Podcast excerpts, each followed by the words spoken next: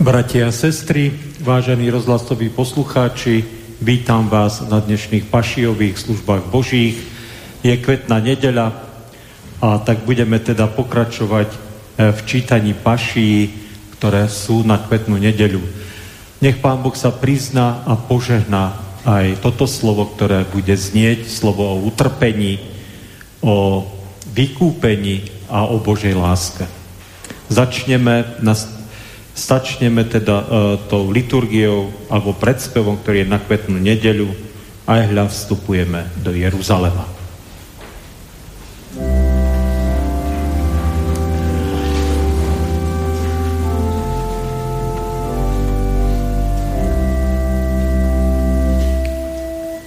A hľa vstupujeme do Jeruzalema.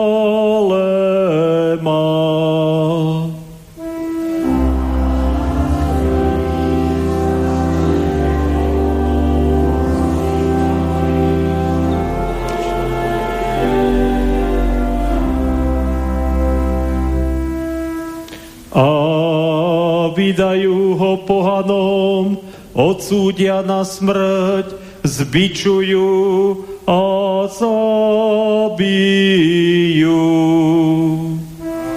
Ale na tretí deň vstane z mŕtvych. Verná je to reč a hodná, aby ju všetci prijali, že Kristus Ježíš prišiel na svet, aby spasil hriešníkov.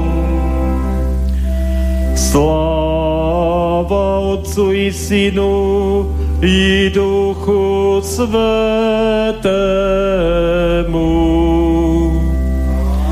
ako bola na počiatku, i teraz, i vždycky, i na veky vekov. Amen.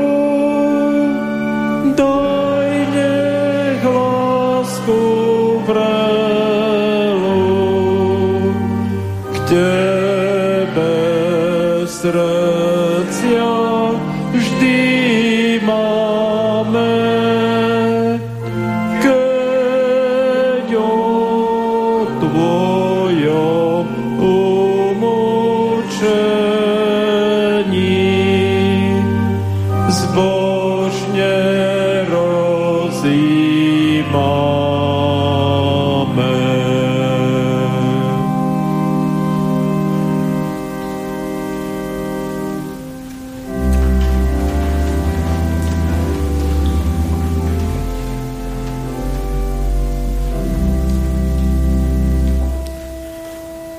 Kristus bol ranený pre naše hriechy.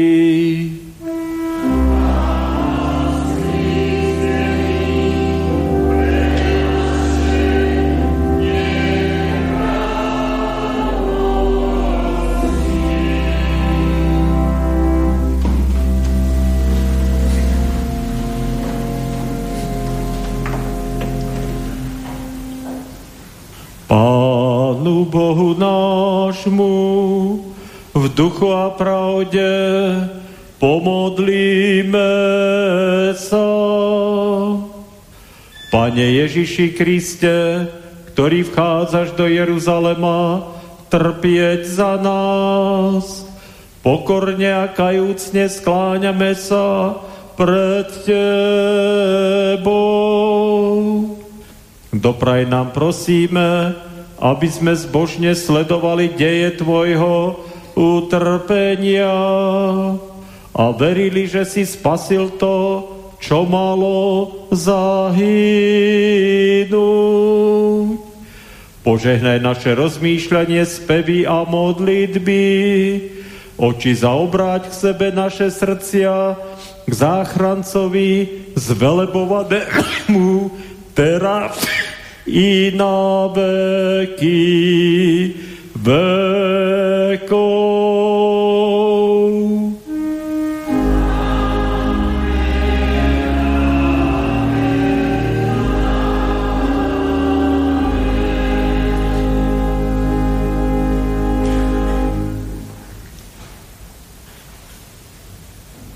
Milosť vám a pokoj od Boha, nášho Otca, a od Pána Ježiša Krista. Amen. Bratia a sestry, vypočujme si históriu utrpenia nášho Pána a Spasiteľa Ježiša Krista, ako nám ju podávajú evanjelia.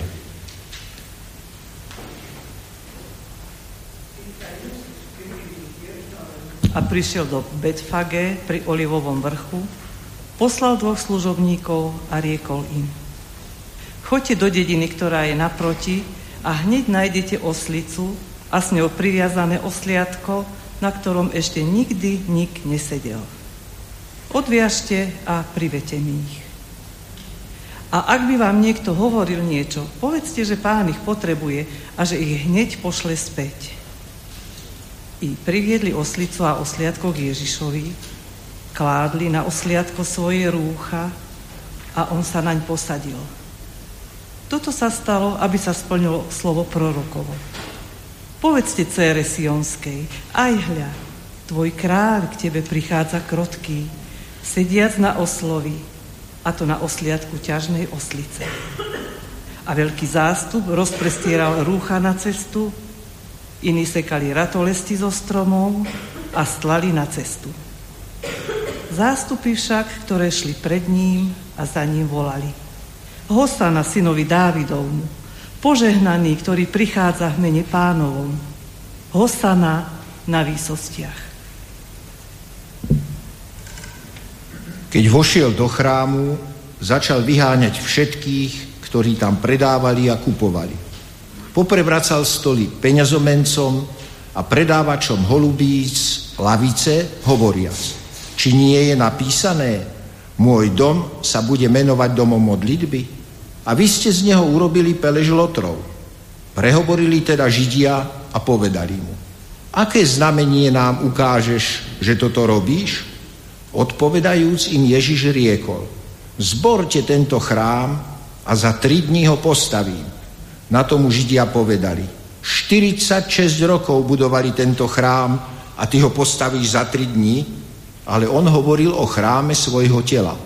Keď potom vstal z mŕtvych, Rozpomenuli sa jeho učeníci, že to povedal, a uverili písmu i slovu, ktoré povedal Ježiš.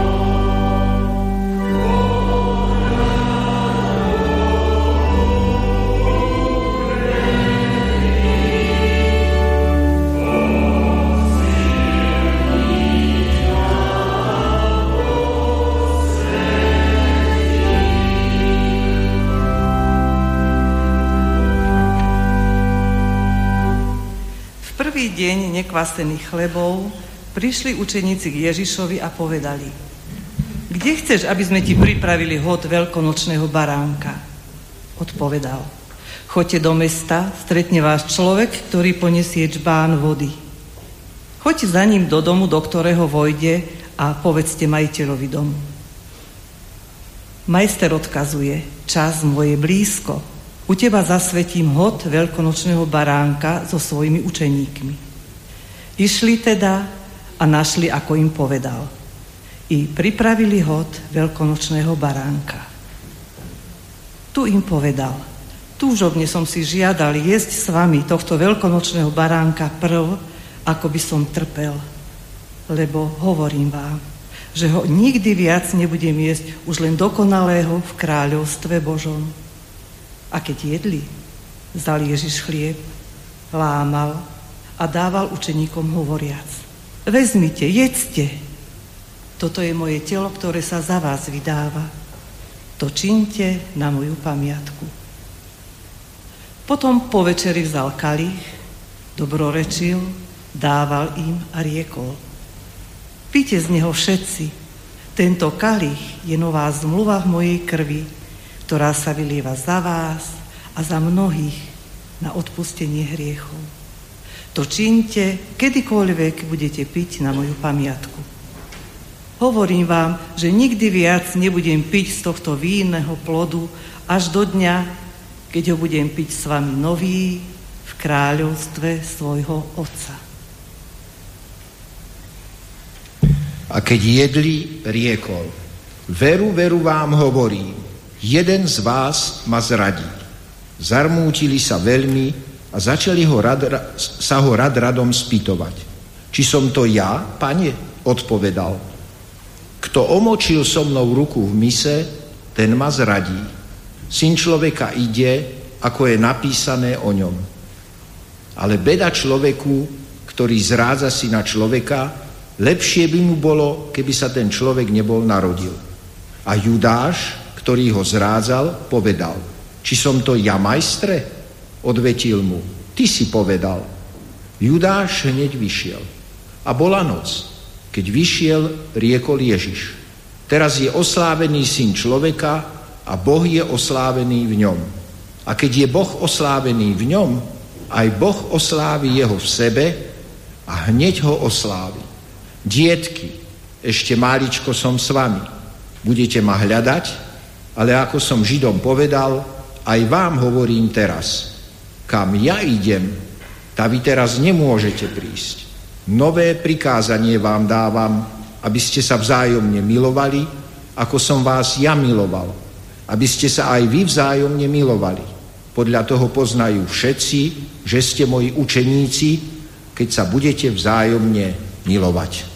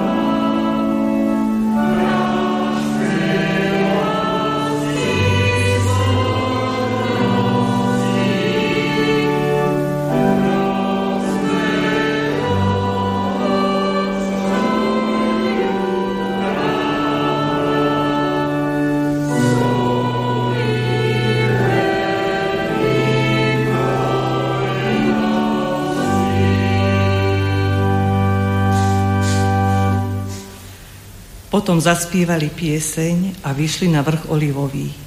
Vtedy im povedal Ježiš: Vy všetci sa pohoršíte na mne tejto noci, lebo je napísané: Budem byť pastiera a rozprchnú sa ovce stáda. Ale po svojom skriesení predídem vás do Galilei.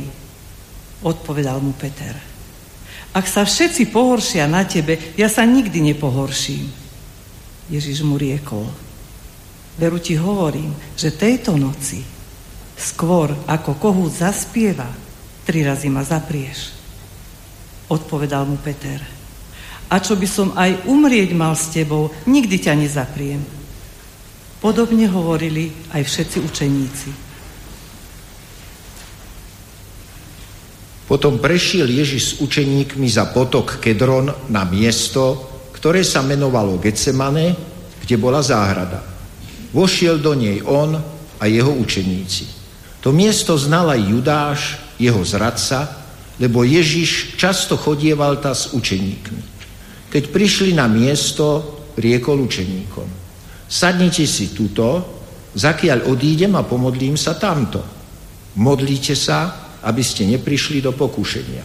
Pojal so sebou Petra a oboch synov Zebedejových, Jakuba a Jána, začal sa rmútiť a cítiť úzkosť.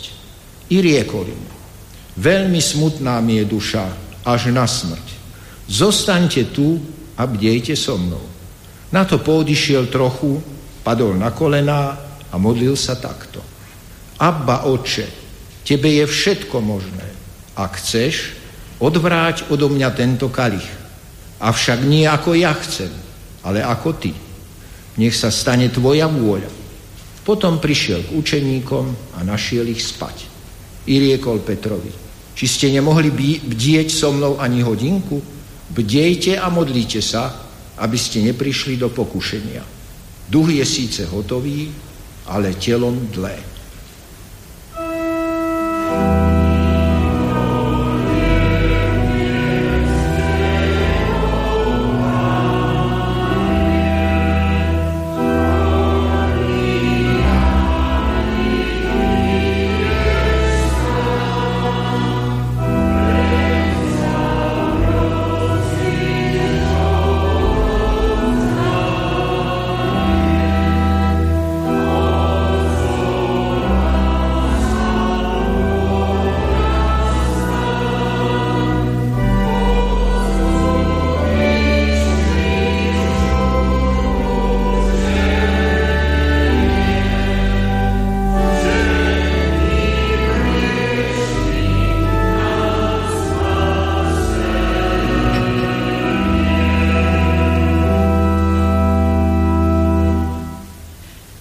Zase odišiel a druhý raz sa modlil takto: Oče môj, ak ma tento kalich nemôže minúť a musím ho vypiť, nech sa stane tvoja vôľa.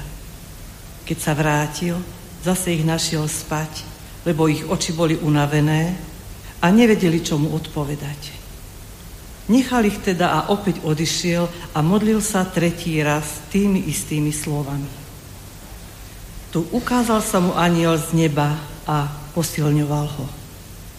Keď stal od modlitby a prišiel k učeníkom, našiel ich zase spať unavených zármutkom a povedal im: A vy len spíte a odpočívate?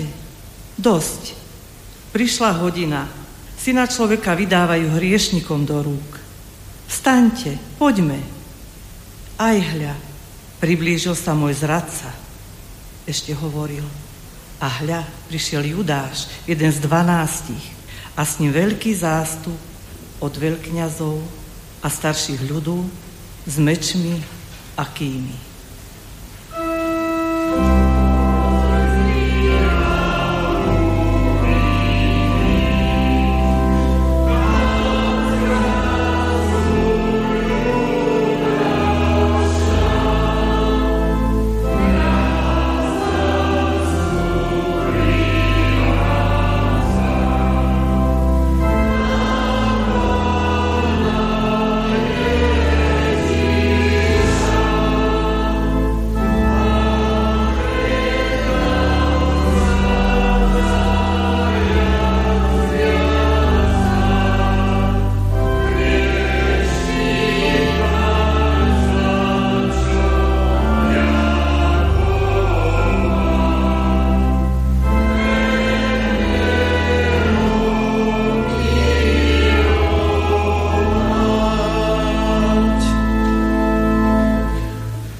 Jeho zradca bol s nimi dohovorený.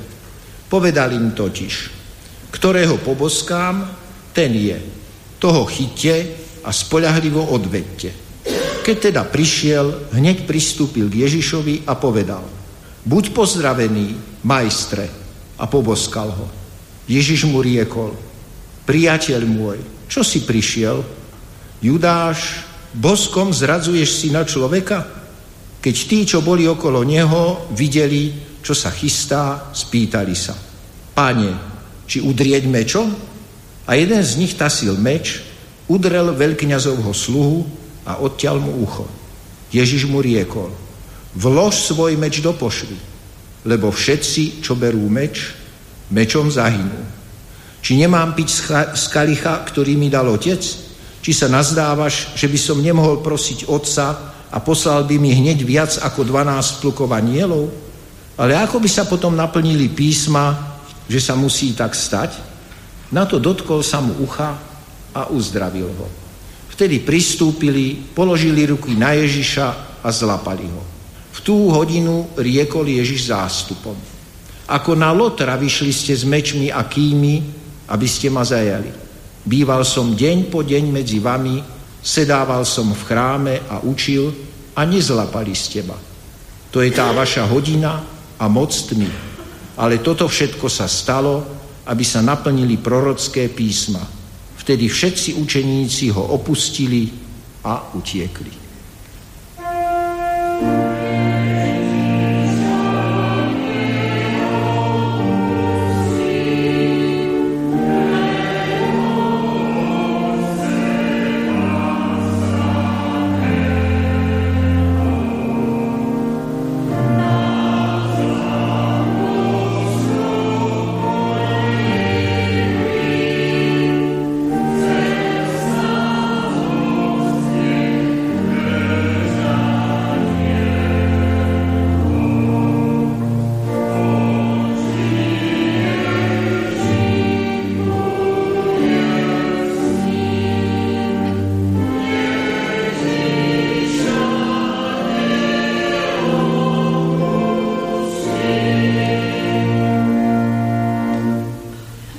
Keď zlapali Ježiša, poviazali ho a viedli najprv k Anášovi.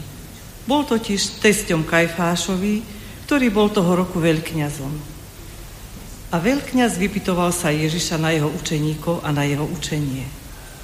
Ježiš mu odpovedal: ja som verejne hovoril svetu.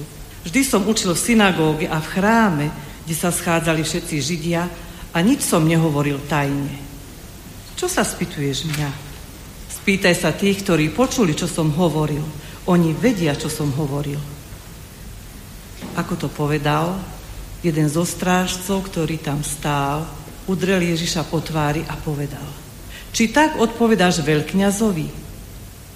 Ježiš mu povedal: ak som zle hovoril, vydaj svedectvo o zlom, ale ak dobre, prečo ma biješ? Na toho Anáš poslal poviazaného k veľkňazovi Kajfášovi, kde boli zhromaždení zákonníci a starší. Peter ho nasledoval zďaleka až po dvor veľkňazov, vošiel dnu a sadol si medzi sluhov, aby videl koniec. Veľkňazi však a celá rada hľadali falošné svedectvo proti Ježišovi, ako ho usmrtiť. Ale nenašli, ani keď prišlo mnoho falošných svedkov. Konečne prišli dvaja a povedali: tento povedal: môžem zboriť chrám Boží rukami postavený a za tri dní vybudovať iný, nie rukami postavený. Tu stal veľkňaz a povedal: nič neodpovedáš na to, čo títo svedčia proti tebe. Ale Ježiš mlčal. Povedal mu veľkňaz: zaprisahávam ťa na živého Boha, aby si nám povedal, či si ty Kristus, Syn Boží. Ježiš mu odpovedal: ty si riekol. Ale hovorím vám, odteraz uvidíte Syna človeka sedieť na pravici moci a prichádzať v nebeských oblakoch. Tu povedali všetci: si teda Syn Boží? Riekol im: vy hovoríte, že som. Vtedy si veľkňaz roztrhol rúcho a povedal: rúhal sa, Či potrebujeme ešte svedkov? Aj hľa, teraz ste počuli jeho rúhanie. Čo o tom súdite? Odpovedali. Hoden je smrti. Potom pľúvali mu do tváre, bili ho po hlave, niektorí ho palicovali hovoriac. Prorokuj, uhádni Kriste, kto ťa udrel? Potom ho prevzdali sluhovia a zauškovali ho. Peter však sedel von na dvore. I prišla k nemu služobná dievka a povedala: I ty si bol s Ježišom Galilejským. On však zaprel pred všetkými a odpovedal: Neviem, čo hovoríš. Keď vychádzal bránou, uzrela ho iná a povedala tým, čo tam boli: Aj tento bol s Ježišom Nazareckým. A zase zaprel s prísahou: Neznám toho človeka. Onedlho pristúpili tí, čo tam stáli, a povedali Petrovi: Veru, aj ty si z nich, lebo vedí nárečie ťa prezrádza. Ale jeden z veľkňazových sluhov, príbuzných toho, ktorému Peter, Peter odtiaľ ucho, mu povedal: Či som ťa nevidel s ním v záhrade? Vtedy začal sa zaklínať a prisahať: Neznám toho človeka. A hneď kohút zaspieval. Vtedy obrátil sa Pán a pozrel na Petra. I rozpomenul sa Peter na Pánovo slovo: Prv, než kohút zaspieva, tri razy ma zaprieš. I vyšiel a žalostne zaplakal.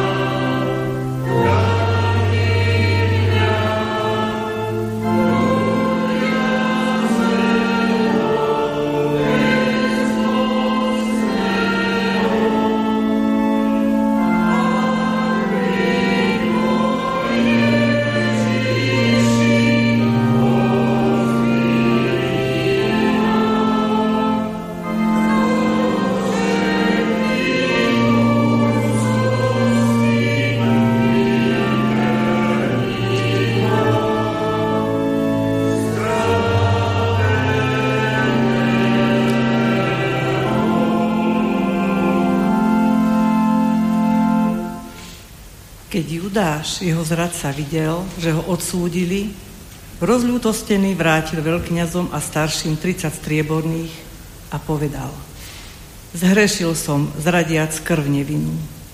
Ale oni mu odpovedali: Čo nás do toho, to je tvoja vec. Hodil teda strieborné peniaze do chrámu a vzdialil sa. Potom odišiel a obesil sa. A veľkňazi vzdali peniaze a povedali: Nesmieme ich vložiť do chrámovej pokladnice, lebo je to odmena za krv. Poradili sa teda a kúpili za ne hrnčiarovo pole na pohrebisko pre cudzincov. Preto sa to pole až podnes volá poľom krvi. Vtedy sa splnilo, čo predpovedal prorok Jeremiáš.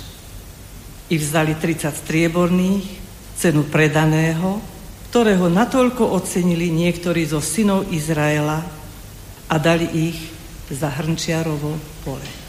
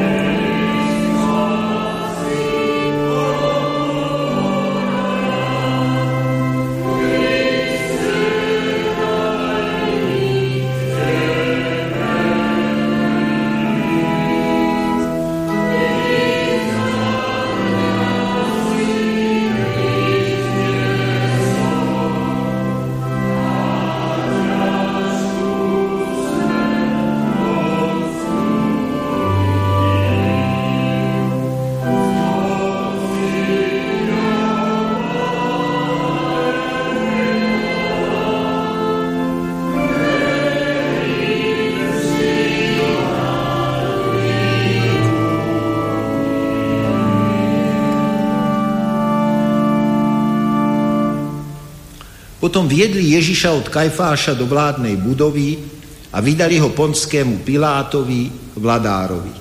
A bolo včas ráno. Oni však nemošli do vládnej budovy, aby sa nepoškvrnili, pretože mali jesť veľkonočného baránka. Vyšiel k ním teda Pilát a povedali: Akú žalobu máte proti tomuto človeku? Odpovedali mu takto: Keby tento nebol zločincom, neboli by sme ti ho vydali. Pilát im povedal: Vezmite ho vy a súďte podľa svojho zákona. Odpovedali mu Židia: Nám nie je dovolené nikoho zabiť, aby sa splnilo slovo Ježišovo, ktorým naznačil, akou smrťou má umrieť. A začali žalovať na neho. Tohoto sme pristihli, ako prevracal náš národ, zakazoval dávať dane cisárovi a hovorí o sebe, že je Kristus, kráľ. Pilát vošiel teda zase do vládnej budovy a zavolajúci Ježiša povedal mu: Si ty kráľ židovský? Odpovedal mu Ježiš: Hovoríš to sám od seba a či ti to iní povedali o mne? Pilát mu odpovedal: A ja som Žid? Tvoj národ a veľkňazi mi ťa vydali. Čo si urobil? Ježiš odpovedal: Moje kráľovstvo nie je z tohto sveta. Keby moje kráľovstvo bolo z tohto sveta, moji služobníci by sa za mňa bili, aby som nebol vydaný Židom. Ale moje kráľovstvo nie je odtiaľto. Spýtal sa ho teda Pilát: Tak preca si kráľ? Odpovedal Ježiš: Ty hovoríš, že som kráľ. Ja som sa na to narodil a na to som prišiel na svet, aby som vydal svedectvo pravde. Každý, kto je z pravdy, čuje môj hlas. Pilát mu povedal: Čo je pravda? Ako to povedal, vyšiel zase k Židom a riekol im: Ja nenachádzam na ňom viny. A keď veľkňazi a starší žalovali na neho, nič neodpovedal. Vtedy povedal Pilát: Nepočuješ, čo všetko svedčia proti tebe? Ale Ježiš mu neodpovedal ani jedno slovo, takže sa vladár veľmi divil. Vladár mal obyčaj prepustiť davu na sviatok jedného väzňa, ktorého si vyžiadali. Mali práve povestného väzňa, ktorý sa menoval Barabáš. Bol to lotor uväznený s povstalcami za akúsi vzburu v meste a za vraždu. Zástup sa valil hore k Pilátovi a začal ho žiadať o to, čo im robieval. Pilát im odpovedal: Ktorého si žiadate, aby som vám prepustil? Barabáša a či Ježiša, ktorý sa menuje Kristus? Lebo vedel, že ho vydali zo závisti. Veľkňazi a starší však naviedli zástupy, aby žiadali Barabáša a zahubili Ježiša. Keď sa ich vladár spýtal: Ktorého chcete z tých dvoch, aby som vám prepustil? Všetci skríkli: Barabáša. Povedal im Pilát: Čo teda urobím s Ježišom, ktorý sa menuje Kristus? Odpovedali všetci: Ukrižuj ho. On im však po tretí raz povedal: Ale čo zlého urobil tento? Nenašiel som na ňom viny, pre ktorú by zasluhoval smrť. Preto potrescem ho a prepustím. Ale oni tým hlasnejšie volali: Ukrižuj ho.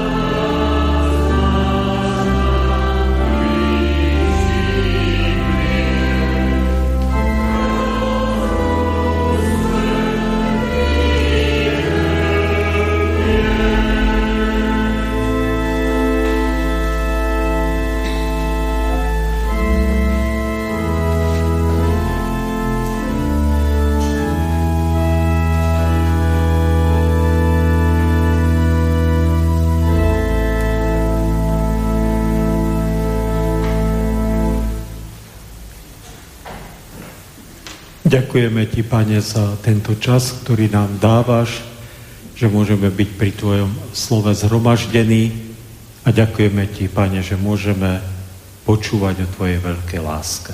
Amen. Postaňte z úcty k Božiemu slovu, ktoré nám poslúži ako základ pre dnešnú kázeň. Je to slovo z proroka Zachariáša, kde v deviatej kapitole, deviatom a desiatom verši čítame. Zachariáš, deviata kapitola, deviaty a desiaty verš. Preveľ mi jasaj, dcera Sion, zvučne plesaj, dcera Jeruzalem. Aj hľa, tvoj kráľ prichádza k tebe, spravodlivý a plný spásy, pokorný, sediac na oslovi, na osliadku, na mláďati oslice. Vyničím vozy z Efraima a kone z Jeruzalema. Zničené budú vojnové luky a bude zvestovať národom pokoj a jeho panovanie bude siahať od mora k moru, od Eufratu až po koniec zeme. Amen. Toľko je slov písma.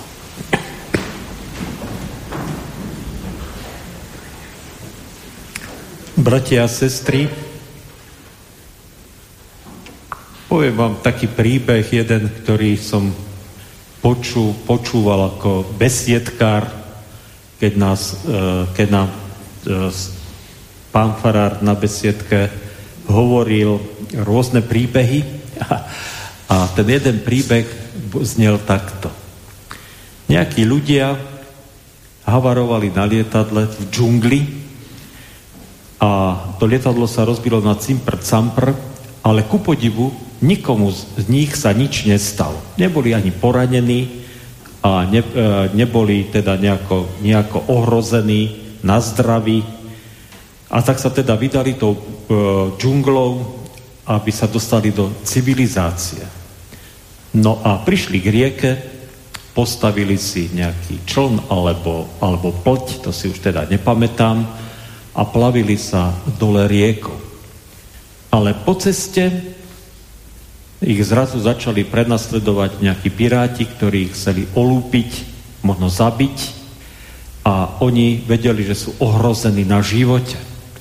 A tak teda zo všetkých síl sa snažili teda veslovať, aby sa, aby sa teda týmto nebezpečným ľuďom vzdialili, ale vedeli, že ich šanca je veľmi malá, pretože tí piráti ich proste pomaličky, ale iste dobiehali.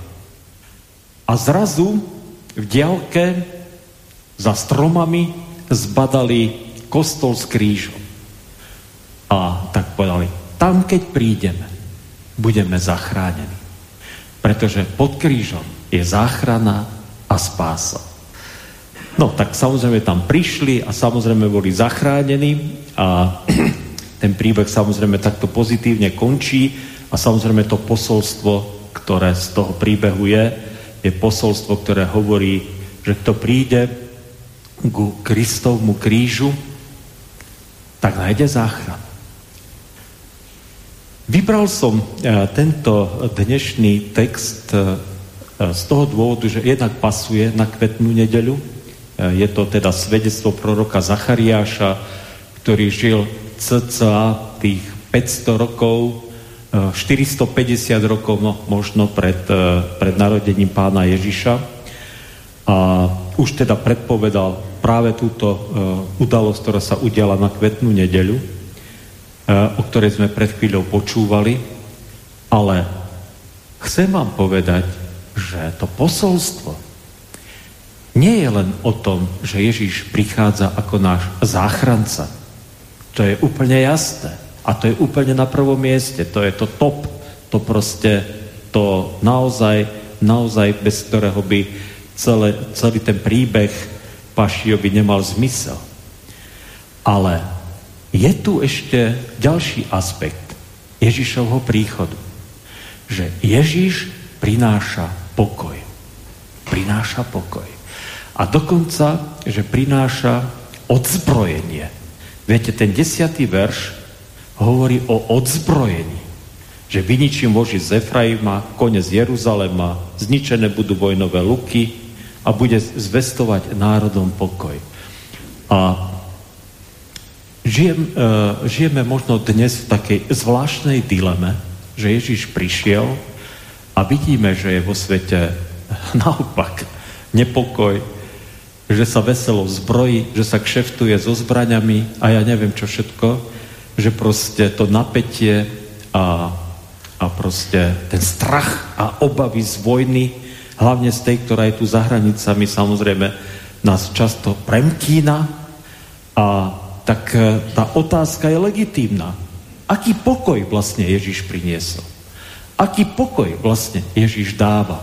A čo to je vlastne, keď hovorí sa tu, e, Zachariáš predpoveda, že sa národy odzbroja a my vidíme, ako naopak sa zbrojenie stupňuje, ako hučia nad nami lietadla a ako proste sa ničia mesta a ako uteká, milióny ľudí utekajú zo svojich domov kvôli vojne. Hľadať odpoveď na túto otázku samozrejme nie je jednoduché a vôbec nie je ľahké a vôbec sa to nedá povedať v krátkom príhovore, ale jedno je isté, že tam, kde ľudia príjmu Ježiša, tak tam nastáva pokoj. Tí e, stroskotanci našli pokoj e, u Ježiša, ale v cirkvi aj, viete, prišli do toho kostola, do, na nejakú možno misijnú stanicu a tam vedeli, že je oáza pokoja a mieru. Že tam nerinčia zbrane, že tam násilie nemá prístup. A ja sa teda pýtam, ako to je vlastne v našom živote? Ako je to v našej rodine? Vo vašej rodine? Ako je to v našom cirkevnom zbore? Keď sem prídu ľudia, nájdu tu pokoj, nájdu tu mier, nájdu tu naozaj niečo, čo ich osloví a čo im povie, aha, tak títo ľudia kráčajú za Ježišom Kristom a preto je tu oáza pokoja a mieru. A že títo ľudia tým, že majú ten cieľ, ktorým je Božie kráľovstvo a že sú už občanmi tohto Božieho kráľovstva, tak môžem aj ja tu s nimi prežívať túto radosť toho, že to Božie kráľovstvo už je tu, že už ten kúsok toho neba je tu a že to funguje a že to platí a že to tak je. Tak je to tak, alebo to tak nie je. Viete,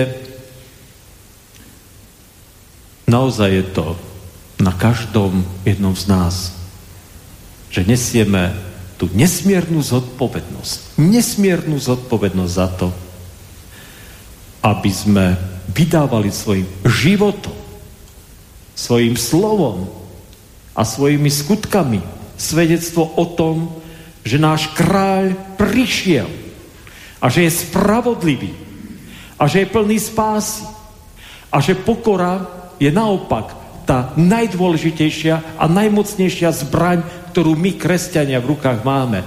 Pretože my neodporujeme násiliu tým, že by sme bojovali, alebo že by sme chceli zničiť svojho nepriateľa, alebo ho ponížiť, alebo ho devastovať, ale naopak, že mu chceme podať pomocnú ruku a chceme, aby on s nami kráčal do Božieho kráľovstva. To je to posolstvo. To je dôkaz toho, že sme občanmi Božieho kráľovstva. A keď mi niekto bude hovoriť, že ako sa nedá odporovať zlu, tak mu poviem, nehovor mi o extrémnych prípadoch. Nehovor mi o tom, že čo by som urobil, keby som mal v ruke samopal a niekto by chcel znásilniť moju ženu, alebo moju dcéru, alebo moje vnučky. To sú extrémne situácie, ktorých nikto nevie, ako by sa zachoval. Ale chcem vám povedať, že deväťdesiatdeväť percent nášho života, a ešte, ešte plus nejaké desatiny, sú o tom, že máme šíriť okolo seba pokoj. Máme okolo seba šíriť lásku a milosrdenstvo. Že máme podať pomocnú ruku všetkým tým, ktorí ju potrebujú, to je jedna vec, a máme svojim životom vydať svedectvo všetkým tým, ktorí dychtia po krvi a dychtia po násilí. Bez ohľadu na to, kto to je. Preto prišiel Ježiš. A preto sa teším, že on je mojím kráľom. A A preto som rád, že jemu môžem slúžiť. Ježiš Kristus je mojím kráľom a mojím vládcom. Nikto iný. Ja teraz to nechcem dramatizovať, že budem hovoriť, že naši títo predstavitelia, ktorí stoja na čele tohto štátu, sú už na druhom mieste. Ale je to tak. Alebo na treťom možno, čo ja viem. Pretože chcem tu žiť a chcem rešpektovať tieto zákony, samozrejme. A chcem tu prežiť pokojný život. Ale ten môžem len prežiť len preto a len vtedy, keď mi bude úplne jasné a bude aj tebe úplne jasné a úplne zrejme, že niet iného vládcu, niet iného, ktorý by priniesol pokoj a mier do tohto sveta, ako je náš spasiteľ Ježiš Kristus. Amen. Stačí, nie? Pomodlíme sa. Vďaka ti, Pane, za to, že ty si našim kráľom. Vďaka ti, Pane, za to, že iného kráľa a iného vládcu ani nemusíme hľadať a ani nepotrebujeme. A byť tebe poddaný, slúžiť tebe, tak z toho samozrejme vyplýva, že nerobíme revolúcie vo svete a neignorujeme samozrejme ani tieto svetské vlády. Dobre sú tu, samozrejme ich rešpektujeme a samozrejme sa im podriadujeme, ale nikdy nie nad úkor toho, že by sme sa vzdali teba. Alebo že by sme išli proti princípom a proti tvojmu zákonu a proti tvojej vôle. A tak ťa prosím, Pane, v tejto chvíli, aby si zbavil všetkých kresťanov strachu a obav. Aby si nás zbavil aj zášti a nenávisti. Ja vidím, že čo všetko sa deje a čo všetko teda teraz tak nejako sa usidluje, alebo snaží sa usidliť v našom srdci, v našej duši. Nedaj, Pane, aby sme toto pustili zo zreteľa.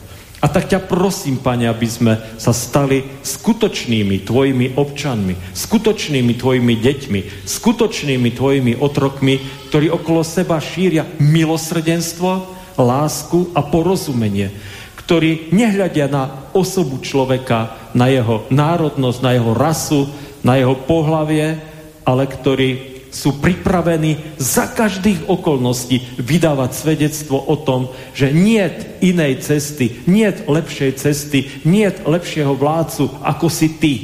A tak ťa prosím, Pane, aby to bolo jasné nám samým a aby to svedectvo o tom bolo jasné a zreteľné, aby znelo v tomto svete. Lebo ak nebude znieť v tomto svete, tak hádam sa, ten svet utopí v krvi, v nenávisti a možno, možno sa utopí ešte aj v strachu a obavách. Tak daj nám, Pane, vystupovať sebavedomo, ale v pokore. Daj nám, Pane, vystupovať e, plný lásky, ale zároveň aj plný porozumenia. Daj nám, Pane, odvahu postaviť sa zlu a ukázať na zlo, ukázať na násilie, že s tým nechceme mať nič spoločné, ale zároveň daj nám silu, aby sme aj týmto ľuďom vedeli povedať, že je tu Ježiš, ktorý ich miluje a že keď sa k nemu obrátia, tak sa ich život zmení. Nauč nás to, Pane. Prosím ťa o to z celého srdca. A ešte tak spolu k tebe voláme. Otče náš, ktorý si v nebesiach, posväť sa meno tvoje, príď kráľovstvo tvoje, buď vôľa tvoja, ako v nebi, tak i na zemi. Chlieb náš každodenný daj nám dnes a odpúsť nám viny naše, ako aj my odpúšťame viníkom svojim. I neuvoď nás do pokušenia, ale zbav nás zlého.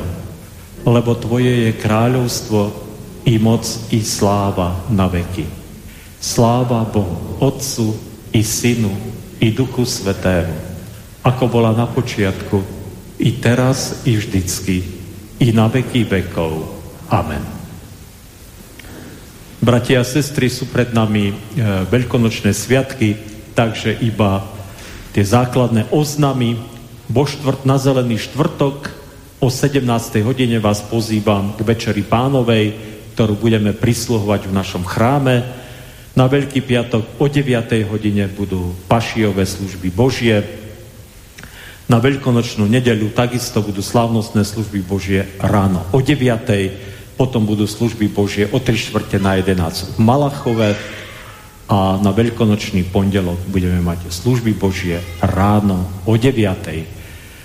Kto by nestihol večeru pánovu na Zelený štvrtok, tak potom v prvú nedeľu po Veľkej noci, teda to znamená o týždeň po Veľkej noci, bude takisto prislúžená velebná sviatosť Večere Pánovej.